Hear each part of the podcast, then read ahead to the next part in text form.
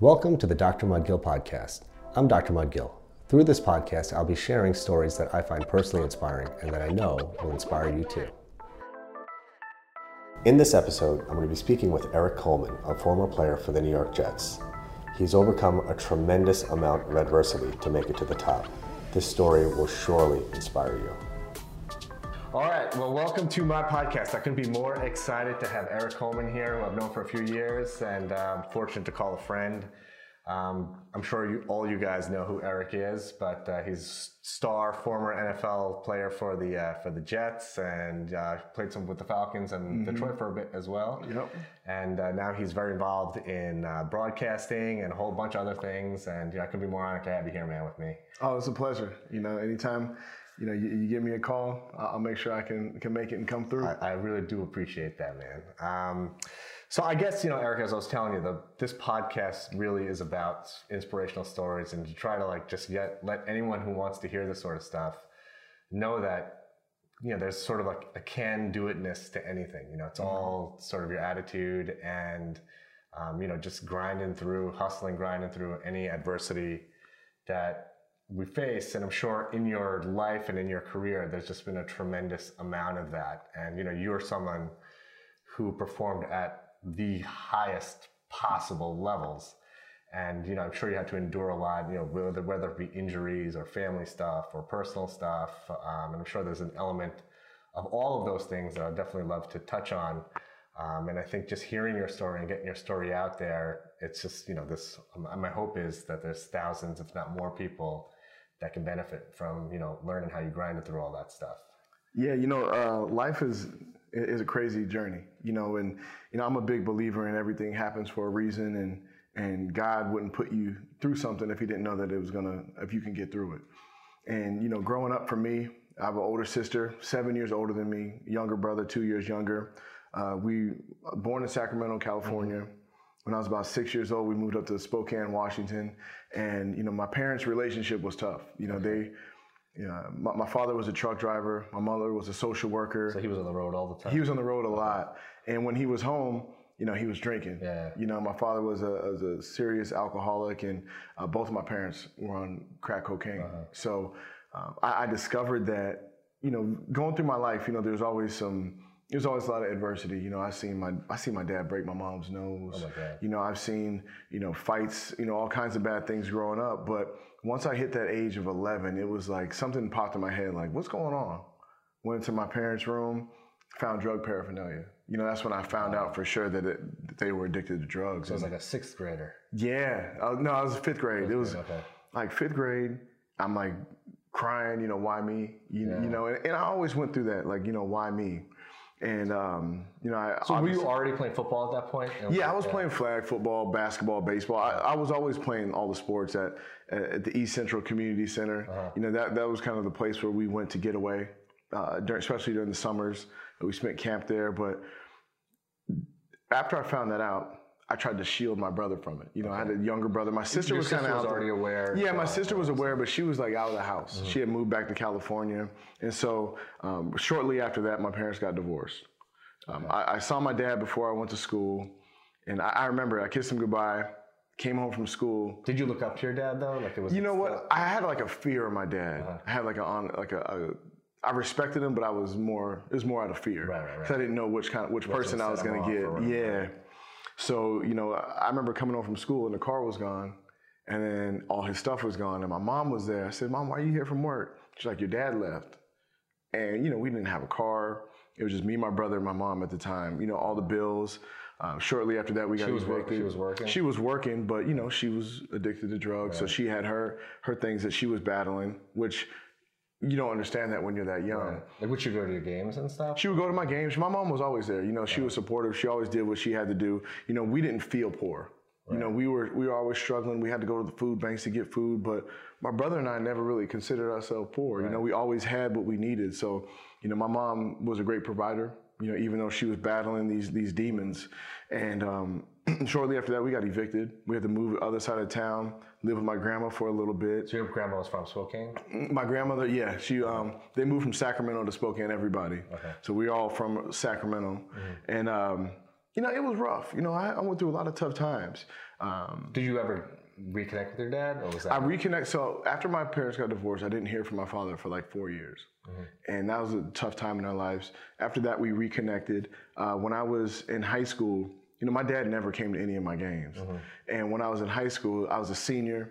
I had a bunch of scholarship offers. My brother and I were both on the varsity team. My brother was two years younger. Oh.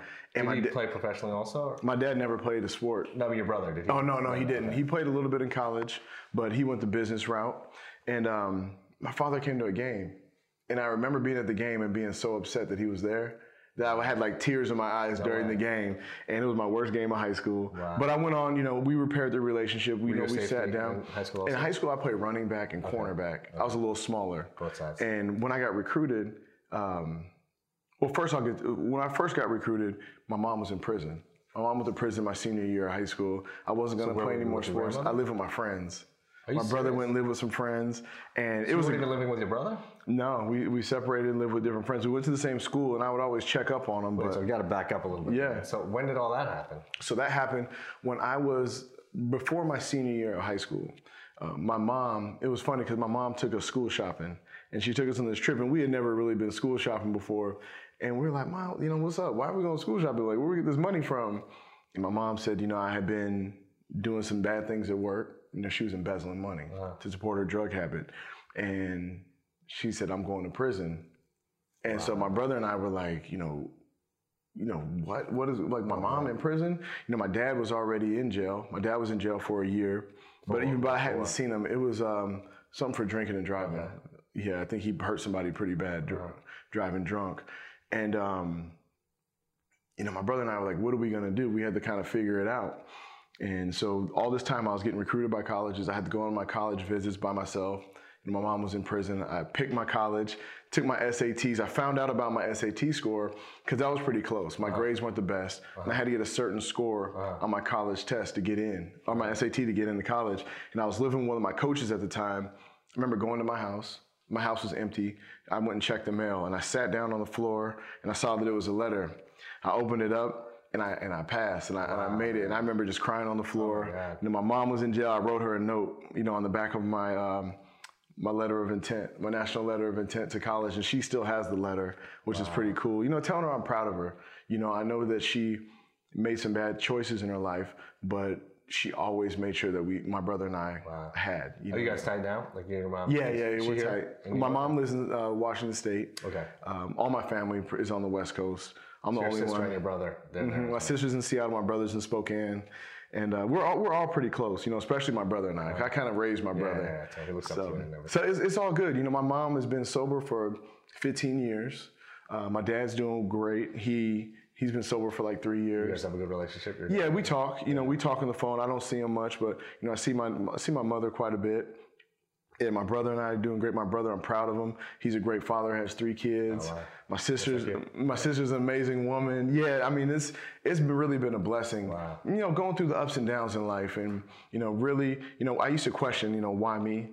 Why me? But now that I went through the N F L, why I went through this long journey and I'm after, now that I'm done playing sports, right. now I'm in the drug addiction world. And I understand why I went through what I went through. Right. You know, it was to teach me these lessons so I can help other people. Right. So now, you know, that's one of the things that I'm doing is is we have uh, some drug rehab uh, facilities, detox facilities, and I'm doing prevention. You know, I'm talking to high schoolers, I'm talking to junior high school kids, uh, trying to keep them off drugs because there's nothing good that happens with right. it. So it, it's really been a blessing in disguise and, and really helped me grow as a person. That's amazing, man. It's funny how life does kind of... You know, you go through these weird winding roads, man, but mm-hmm. you know, if you just believe in whatever path you're on, it just always ends up at the right place. It's, it's, a, yeah. it's sort of like that in my life, too. It's pretty wild. Um, that's awesome, man. I mean, that's that's a mouthful of a story. Yeah, yeah it's, it's you a, know, it's, it's, it's, it's a lot been, to wrap your head around. And I've been blessed, you know, playing in the N F L, you know, going through college. You know, first of all, getting to college. Yeah, so what, just uh, just walking through, I'm sure that hopefully there's some young athletes that are listening to this. So mm-hmm. you were obviously a very gifted athlete in high school. Mm-hmm. When did you know that, okay, you know, like I'm going to get a scholarship to college. Like, I know I'm going to be playing. You know. Yeah, that, that was that's funny because, I, you know, playing sports in high school, because I played basketball, football, and baseball. Did you have to choose between? No, I never had to choose, thankfully. Uh-huh. You know, I, I just kept me active. Mm-hmm. You know, I always just had fun with it. And I didn't think I was that good. You know, I knew I had some skills. Right. And when I was a sophomore, I made the varsity team, and I remember never playing in the game until like halfway through the year, something happened and I got to play. And I scored a couple of touchdowns, and I was I was really small, so they let me play. Uh, junior year, had a pretty solid year, and I started getting letters from colleges. And I said, what? I thought like I was all, all over the country? Yeah, all over the country, mostly West Coast though, mm-hmm. but, but some some back east. And I remember getting these letters like, I thought I was going to the Marines. Like, you know, I wanted to be an F B I agent, go to the Marines, be an F B I agent, because I th- thought that was my only way out. Right. And so I started getting these letters. I said, okay, let me let me start working harder. So I took it more serious. So maybe um, you started training harder? Yeah, I started training harder. Started was no like private coaching really then? Like no, no, no private coaching. I lived across the street from middle school. So I used to kind of go over to the to the field and run and do my backpedaling and my running back drill, just all mental mm-hmm. training, you know, just, right. just imagining myself in situations. And uh, I continued to work. So was there like a big improvement like between like that season and the next season? Yeah, there was. You know, I gained a little weight going into my senior year. Before my senior year, I got invited to the Washington State football camp. Okay. And it was all, you know, high school athletes, teams. And, and I went there um, and got M V P of the camp. Oh, wow. And I was like, man, I guess I'm pretty cool. Yeah. And then later on, they offered me a scholarship. But like I had that summer, like I yeah, that that summer. So going into my senior year, they had offered me a scholarship. You know, I was still playing basketball, still playing. Ba- um, actually, I stopped playing baseball. I ran track that mm-hmm. year, but um, I started getting you know, all these calls. I went on a couple of recruiting trips. I went to Oregon State, went to Montana, Idaho.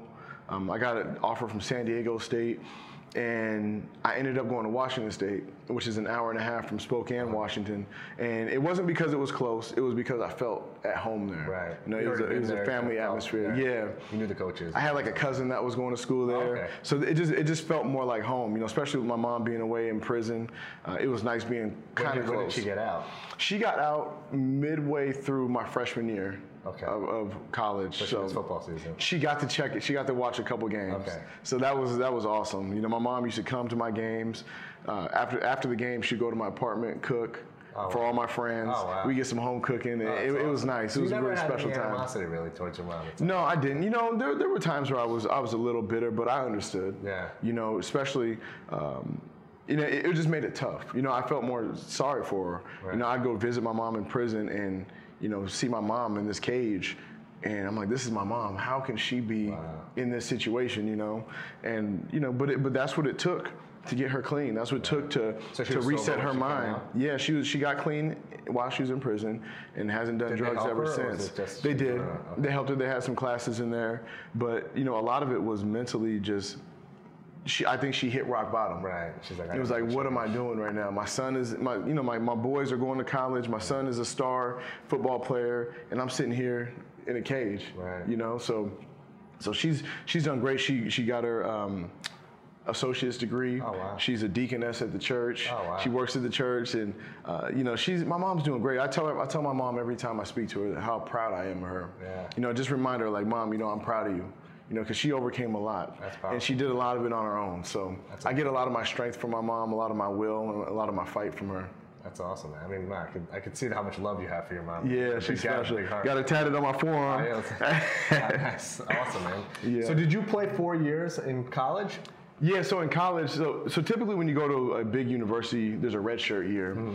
and there was an injury, something happened to someone ahead of me, so so you don't play.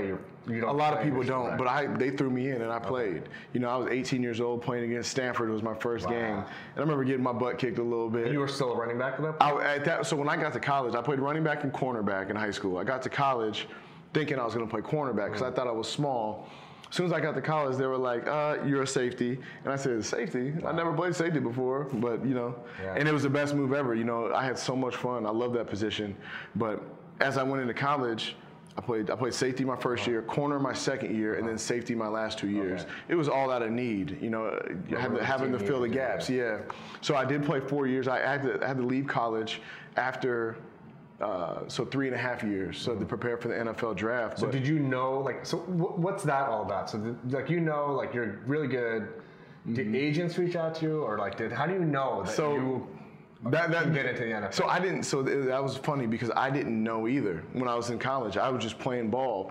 And when I was a sophomore in college, I had a we had a house, and it was my quarterback Jason Gesser, mm-hmm. uh, my roommate uh, who was continued to be my roommate Hamza Abdullah, and then Lamont Thompson, who was a couple years older than us. Mm-hmm. Lamont Thompson was a, a safety. He broke every Pac twelve record for interceptions. He was wow. great. So that year, after my sophomore year, he got drafted in the second round of the draft. And I said, so you he know, do, he left college and went into the draft. Yeah, he went yeah. into the draft. And you can't test the you couldn't test the waters. No, you can't test the waters yeah. in football. Yeah. So, but he he had played his four years, five years because he had the injury. Um, and I looked at it. I said, he got drafted in the second round. Now I know I'm, I'm not as good as him, but I think if I work hard, I can I could maybe make something happen. Yeah. So. Hamza and I, we started working after practice every day, trying to get better. You know, just took it more serious. Right. You know, we, we focused on our academics, right. but football was, you know, we weren't partying as much. We were just right. hanging and, and working on our craft. The next year, uh, one of my other close friends, Marcus Trufant, got drafted with the eleventh pick overall to the Seahawks. Yeah. And I said, you know, I remember running wow. down the street celebrating for him and saying, man, I got to do it. You know, so, so going into my senior year, a lot of guys get recruited by agents. You know, they'll make phone calls, um, they'll pay for your training going into the combine. Okay. And I had actually got invited to the N F L combine, which only three hundred players get invited oh, to. Wow. And so that was a big surprise for me. I said, you know what, maybe I, I may get drafted. You know, I had a good year. I was the captain of my team. I was all conference. I was on some All-American polls. You know, I had a pretty good year. And I remember I couldn't find an agent, though. Oh, wow. No agents would sign me. I was calling agents, and most people are getting recruited by them. Look, what, do you ever pin down why? Or? You know, I think my draft grade wasn't that high. I was a mid to late round draft mm-hmm. pick. Um, it was a risk for agents okay. because typically they'll they pay for after. yeah they'll they'll pay for your, your training for your um your the N F L combine. Right. They'll uh, pay for your lodging and hopes of getting it back when, when you get that contract. Right. Yeah. Right. So I couldn't find an agent. I called. Um, Thomas Weatherspoon, who was a trainer down in uh, Alameda, California, where a lot of the top guys were going. Uh, and I talked to him. I said, listen, I can't find an agent. I don't have any money. Is there anything you can do for me? Can I pay you back if I make it to the N F L? And he said, absolutely. Come down, really? Get training. You're going to the combine. I believe in you. Wow. And so I, I went down to California. Did he know you? Like he he, he had known you, I guess. He known me because my buddy Lamont trained, and I had met him a few times. Okay. So he, you know, he had watched wow. me because he'd been following the, my college, and I, I went down to California. My uncle lived in Oakland, which is right by Alameda. He gave me his nineteen eighty-two Volkswagen to drive back and forth. I stayed at an extended stay. Um, wow. And I started training. And all the guys that were there, they had agents, so they had they had been fronted all this money. Did those guys all make it? Like not all of uh, them, not all of them, but a lot of them had rental cars and they had all this money in their pocket. Right. And I was struggling. I was out of college, so I would just train. You know, that's all I did. They were going to party. I was training. I was doing push-ups in my room, squats. You know, just trying to get better because that's right. all I knew was to work. And eventually, I got an agent. He paid for my training, and so that kind of worked out. But when the draft came. Half, about half the guys, a lot of the guys who were projected to go in front of me, they went after me. Oh, wow. They got drafted at, behind me. Some didn't get drafted. And then the ones who got drafted in front of me, I ended up playing longer than them right. in the N F L. You so, played a really long time. Yeah, it was a blessing. I mean, that's an uncharacteristically long time. Yeah, it was a blessing. You know, the average career is uh, around three years, and I was able to play nine. And, um, you know, I, I credit God for that. I, I have a tough work ethic, and I had to grow up fast. Yeah. So it turned me into a man. So while everyone else was enjoying their time, I took it as a job. Right. And when I, when I was a freshman in college, I took it as a job. That's why I played early. When I was a rookie, I took it as a job. So I, I studied. I didn't go out partying. I got, I got drafted to the New York Jets. Yeah, that's a, you know, and it was it's a tough place to be a rookie. It, it, it was it was it was tough, and you know. Getting drafted in New York, everyone had, you know, you have money in your pocket. I'm twenty-one years old, a lot of temptation. Of course. I always kept football first. I, I always knew this was the reason why I'm here. Football was the reason I'm here. Mm-hmm. I have to make sure I keep that first. And working hard, I, I came in as a rookie in, in training camp and took over the starting job, never gave it back. You know, it was... Um, second day of training camp when someone ahead of me got hurt, I filled in for him and never gave his job yeah. back. I think you like broke, you broke regularly your, your rookie year, right? Yeah, I, so there's this thing called the player performance pool. Yeah. And since I was a fifth round draft pick, um, based on where you're picked or how much money you make and the percentage of plays that you play, there's an equation. You get paid at the end right. of the year. So you and, basically get a minimum or whatever it is for yeah, that, you know, and where you went. Yeah, so you get a minimum salary, and then after you after the season, you get compensated for how much you played. Performance-based, right? Yeah, performance-based pay is what it's called. And I played ninety-nine percent of the downs wow. as a rookie. That's crazy. And I didn't even know about this bonus. And after my rookie year, I went back to college to finish my degree because I had to leave early. And I was in there training, and I remember my agent called me and said, "You just broke a record on the rookie performance pay." And I said, "What's that?" And he said, "You get paid," you know, he explained it to me. Yeah. And I doubled my salary. Wow, it's crazy. And I remember it being in the weight room and just screaming. I threw the phone. I was so happy. It was like life changing. It was. It, it was life changing, and you know, it was it was really a blessing to come into the N F L. And then, like, so after that, so you're obviously like a guy who's playing a lot. Mm-hmm. Finish your your rookie year, you got this record. Is there a contract the next year? So when I got drafted, I signed a four-year contract. At the minimum? Yeah, at the rookie okay. at the rookie minimum. Based on where I was drafted, I got a signing bonus. Okay. So it's pretty much slotted. Okay. You know, you, you have the first round guys, second round, and you look at where you're drafted. You see how much the guy in front of you, who got drafted in front of you, got paid, and behind you, and you're somewhere in the middle. Right. So there's no real negotiation. So okay. um, I signed a four-year deal. Uh-huh. I played that deal out. You played all four years. I played all four years for the Jets. So did you make less your second year than your first year? So I made more. So the the the minimum pay goes up for each gotcha. year you play. So even despite the bonus, you made more your second year because you got a big mm-hmm. bonus after your first. I got I got another bonus my second oh, year. Okay. You know, okay. so so it was okay. it was nice. So okay. you know, it was definitely a blessing. But um, I played out my rookie contract, and it was time to be a free agent. Most guys don't even make it that four years. No, right? No, and it takes you three three years to get vested, to get the retirement and the so pension. You get benefits. Yeah, so a lot of guys don't make it to that retirement right. to get those benefits. And it's three years for a number, I mean, probably, right? Exactly, yeah. exactly. So it's, it's three years for, for a reason, and most right. guys don't make it that long. But a, another disappointment in my career was going through the free agency process. So I was rated probably the second or third best safety coming out of free agency right. at that time. And the two guys who were rated in front of me, they all got these huge contracts. And then me, when it was time for me to get paid, I look at my contract and I said, it's like a third of what they got. Right. You know, why is that? Still don't know to this day why it happened like that, but I tell my wife all the time, I believe I didn't get that money because it helped keep me hungry right. after football. Right. You know, so that, that's that's one yeah. way of looking at it, and that's kind of the way I've that's always looked at life. Full or glasses half empty, right? Exactly. I mean, clearly glasses half full kind of guy. Mm-hmm. So you stayed on with the Jets for your second? My my second contract, I signed with the Atlanta Falcons. You did, okay. Yeah, so met my wife my last year in New York. We got married, moved to Atlanta, had a baby, and started our family down there in Atlanta. Oh, wow. And um, then you know I played. Where did you live? I went to I went to Emory. So. Oh, you went to Emory? So I was up north in Suwannee. Okay. Our facility for the Falcons is in Flowery Branch, which is about an hour north of Buckhead. Okay. Yeah. Gotcha. It was in the country. You used to like come in for the game. You used to drive in for mm-hmm. the games. I had to drive in for the games. I love Atlanta. It's awesome. Still one of my yeah. favorite places. Have you been back recently? It's crazy. Man. Yeah. yeah. It's, it's really like developed a lot. Everything, you know, Mister Blank has done a lot. Um, Arthur Blank, the you know, he's the founder of Home Depot and the owner of the Falcons. He does so much in the community. You know, he, he's trying to build it up as much as he can with the inner city. That's one thing I learned with the Falcons was the importance of giving back. Right. You know, every Tuesday was our day off, and every Tuesday, every player would get involved in the community oh, wow. and go help out kids, go read to some kids, you know, do do something yeah. for the community because you're blessed to be in that position. Totally. You know, and that's and that was something that you're heroes. So. Yeah, we're we're heroes, and we can make a difference right. in their lives. So that's something that I learned playing in the N F L is like you get this huge platform where everybody listens to what you have to say, and it's very important with that blessing that you do something with it. Right.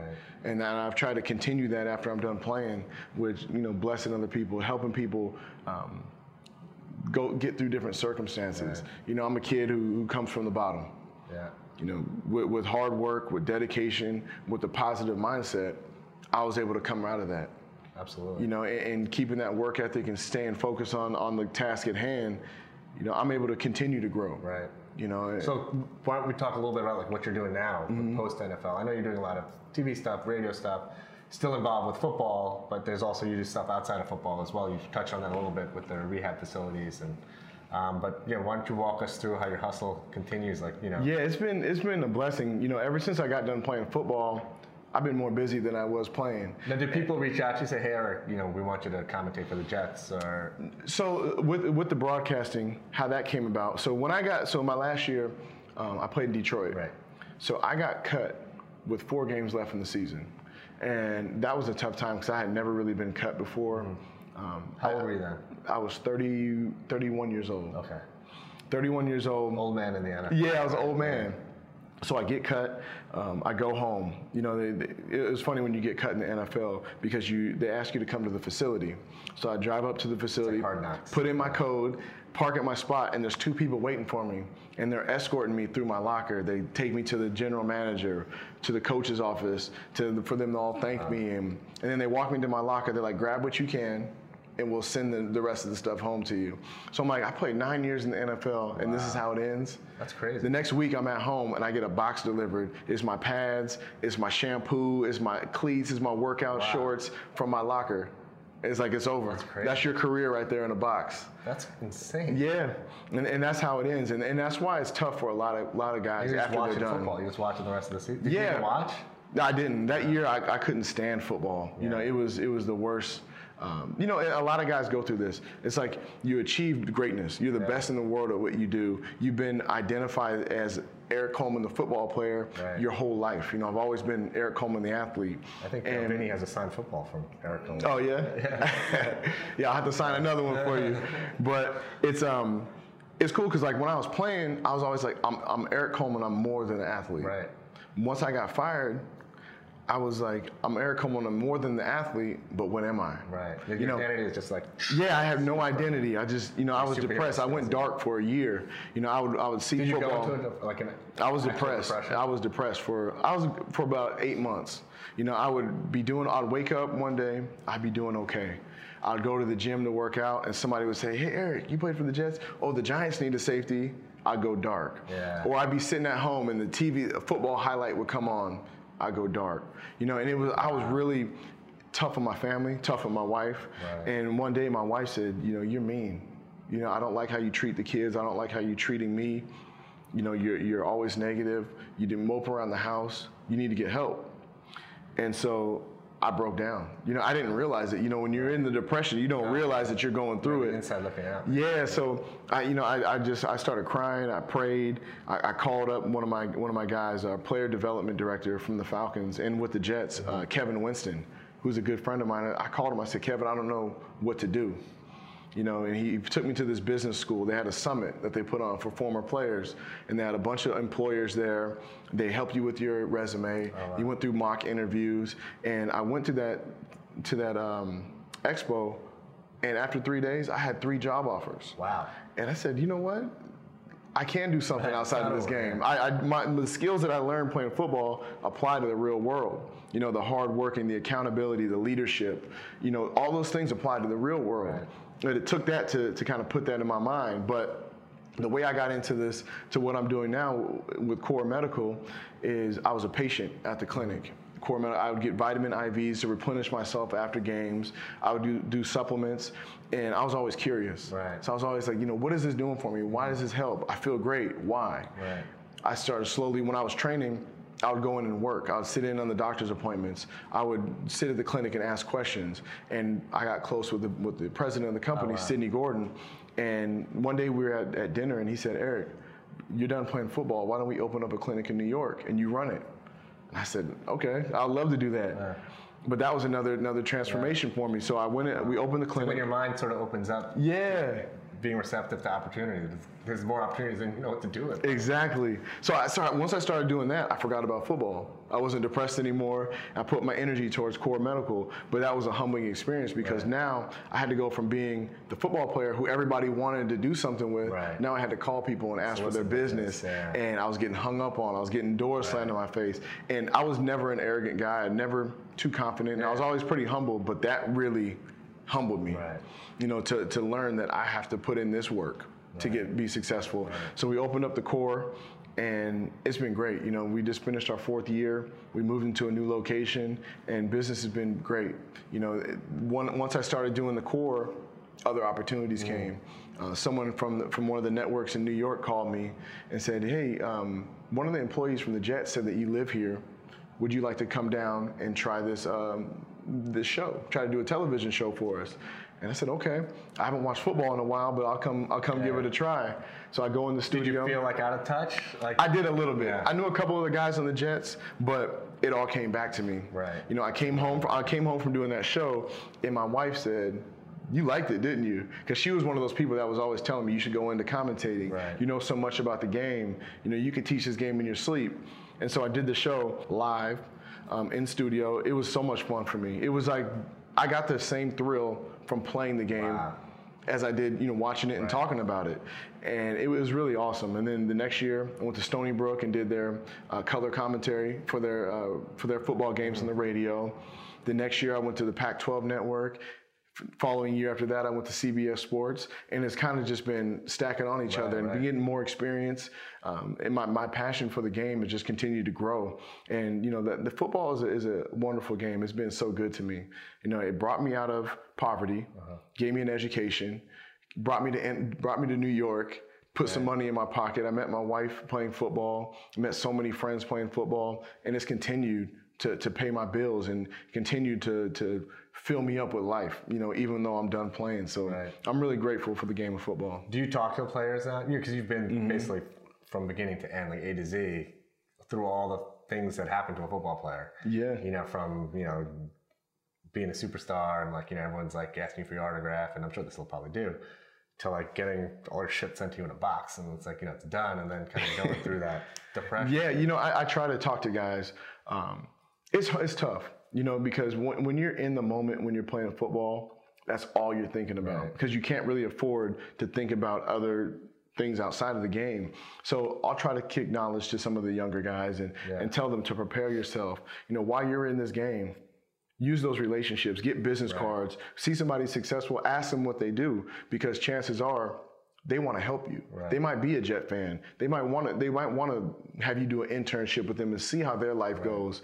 Um, that's those are the kind of things that I did. Do you find and it really falls helped. on like deaf ears most of the time, or it does, a lot of times it falls on deaf ears. But there, are, there's a small group of guys that that get it. Right. They get it while they're playing, and those are the ones that their transition is smooth. Right. Do you think yeah. those are the guys that also like kind of like how you like worked for everything you had, mm-hmm. and they kind of came from a tough background? Do you think those are the guys that kind of like, their ears are kind of like... Yeah, a lot of them. But but you know what? Some some kids come from a great background where, where life was good, and they still have the work ethic right. because maybe, you know, their father is successful in life, and that's just what they expect out right, of life. Of you know, there's different circumstances. That's yeah. what I love about the game of football. You get men from all different walks of life, yeah. and you put them together and tell them to work together. Right. You know, and that helps out after you're done, because now I can go into any room right now And, and have an open conversation with someone, because chances are I've met someone from your from your situation. Totally. So that's what I love about sports, and and that's what I love about talking to these to the younger players, is opening their eyes while they're playing to see the big picture. Right. So when they're done, it's easy. But um, another job that I had was I was I got hired as director of chapter relations for the N F L Alumni Association. And that's a charitable organization, nonprofit. We help out former players and kids organizations. Mm-hmm. So we have thirty-six chapters at the time. So all where all the N F L teams are, basically. Where all the N F L the teams cities, are. Yeah. And I would go around and make sure that each chapter of former players was getting involved in the community. They would throw golf events to raise money for a children's foundation. Mm. You know, they would throw um, football camps for the youth. You know, that, that was something, another thing that I like to do to give back. And it was great experience. Um, I, I recently left that opportunity and dove into the, my passion, which is in drug rehabilitation. Right. You know, something that's near and dear to my heart because of what I went through as Absolutely, a kid, man. What so many other kids are going through. Right. And I figure if I can help a kid see the light, you know, when when everything is dark, let them see some hope, let them touch me and know that, you know what, this guy made it out from the situation that yeah. I was in. Maybe I can I can save one of them. Yeah, but probably save more than one, man. I hope so. So what exactly are you doing? So uh, I'll tell you how I got started. I was, my business partners at Core had an I L P, which is an intensive outpatient treatment. Is when someone goes out of drug like rehab. Boca, is it down basically like by Boca? It's down in, yeah, down in uh, Boca, Delray actually. Um, after you get out of drug rehab, it's like um, A A. It's a transitional. It's a transitional right. piece where you go and have meetings, hold yourself accountable, learn how to transition into the real world mm-hmm. from a rehab perspective. Um, there's an opportunity there. They, they are opening up a detox. They said, Eric, do you want to invest in this? I invested in it. So you're a partner in that partner. Yeah, I was, I was a partner. I'm, I'm a partner there, but I was a silent partner. Uh-huh. Uh, one day I was um, covering a Jets game. And I always leave, when I, when they have home games, I do the pregame show, uh-huh. and I leave early to beat traffic. And I'm driving home and I'm listening on the radio, and there was an ad for um, a drug prevention, uh, a drug prevention um, initiative in New Jersey. Uh-huh. And it said it was sponsored by the Jets. Uh-huh. And I'm listening and I said, you know what, let me call the Jets and let right. me get involved with this. Right. I wanna be more than a partner, I wanna get involved and be a voice. Right. And I called the Jets, I said, is anyone... So who do you call? Like, no, I called like the, one of the community relations okay. guys, because I know everyone in the right, organization. I do a lot of charity work with the Jets. They're my they're my home team. You know, I yeah, love the Jets. Totally. So I called them and I said, is there anyone involved with this? Can I get involved? I said, you know, no one has ever asked. Wow. So they connected me with the organization. I went and met the, you know, I met, went and met the state police. So this is like uh, a separate organization. A whole separate organization. Okay. But so they, they asked me about the drug. I, I met with the drug task force. I spoke at Candlelight Visuals. I went and spoke to high schools, wow. just trying to get involved. And then with that, with doing that, now for the state of New York, I'm doing public service announcements for drug prevention. Wow. That will be played in every high school, every college in wow. the state of New York. Um, I took a bigger role with, with our drug prevention, or our drug rehab facilities. We're building a facility in Princeton, New Jersey. We just built one in Portland, Maine. So like inpatient? Inpatient yeah. facilities, detox and rehabilitation. Um, trying to get clean people up, trying right. to get people off the street. I mean, it's but such a crazy epidemic, especially in like places like Portland, Maine. It is, and you wouldn't think yeah. it. You wouldn't think it, but uh, you know, it, it attacks everyone, and it does not discriminate. Right. You know, it's very seldom yeah, that I meet like someone. The fancy neighborhoods up in Long Island. Exactly. You know? I, I can, it's very seldom I meet someone that doesn't know anyone affected right. by drug addiction or alcohol addiction. So it, it's nice to go out there and, and speak about it and let people know that there is help out there. Right. It's um, not just you. It's not just you. Right. You're not alone. Because that's how I felt right. when I was young. I thought yes. I was the only kid whose parents were addicted to drugs. Right. And if I would have had somebody come and say, listen, Eric, you're not the only one. I can hold your hand through this. It would have made life easier. Right. But then it wouldn't have hardened me the way that I'm, right. I'm, I'm hardened right now. And maybe it wouldn't have forced me to go out there and help people. Right. So, uh, you know, like I said, everything happens for a reason. There's like glasses half full. After. Yeah. And so I'm, I'm glad that, that God chose me to be that, that vessel, be that person to... To, to bring light to the issue. Yeah, man. I'm glad to. Yeah. Thanks, man. Hey, man, listen, I I think we got a pretty good grasp, man, of, of what it takes to be like the kind of man that you are. And you're going to touch a lot of people with this, man. It certainly touched me, and I really appreciate it, man. I mean, this Thank is you. A, you got a great story. And, uh, you know, maybe we'll get you back and hear some more of it, man. I'd love to. What's going on with the I'd love to. Stuff. And, you know, it's really, I really appreciate you, man. I appreciate you. To do this, man. This is really amazing stuff. Man. Yeah, my pleasure, brother. All right, Eric. Thanks so much, man. Thanks. All right, it's a wrap, guys. Thank you for listening to the Doctor Mudgill podcast. The video of this podcast can be found on my YouTube channel and on Instagram T V. You can find me on Instagram at dr underscore Mudgill. Let's get it. Let's go.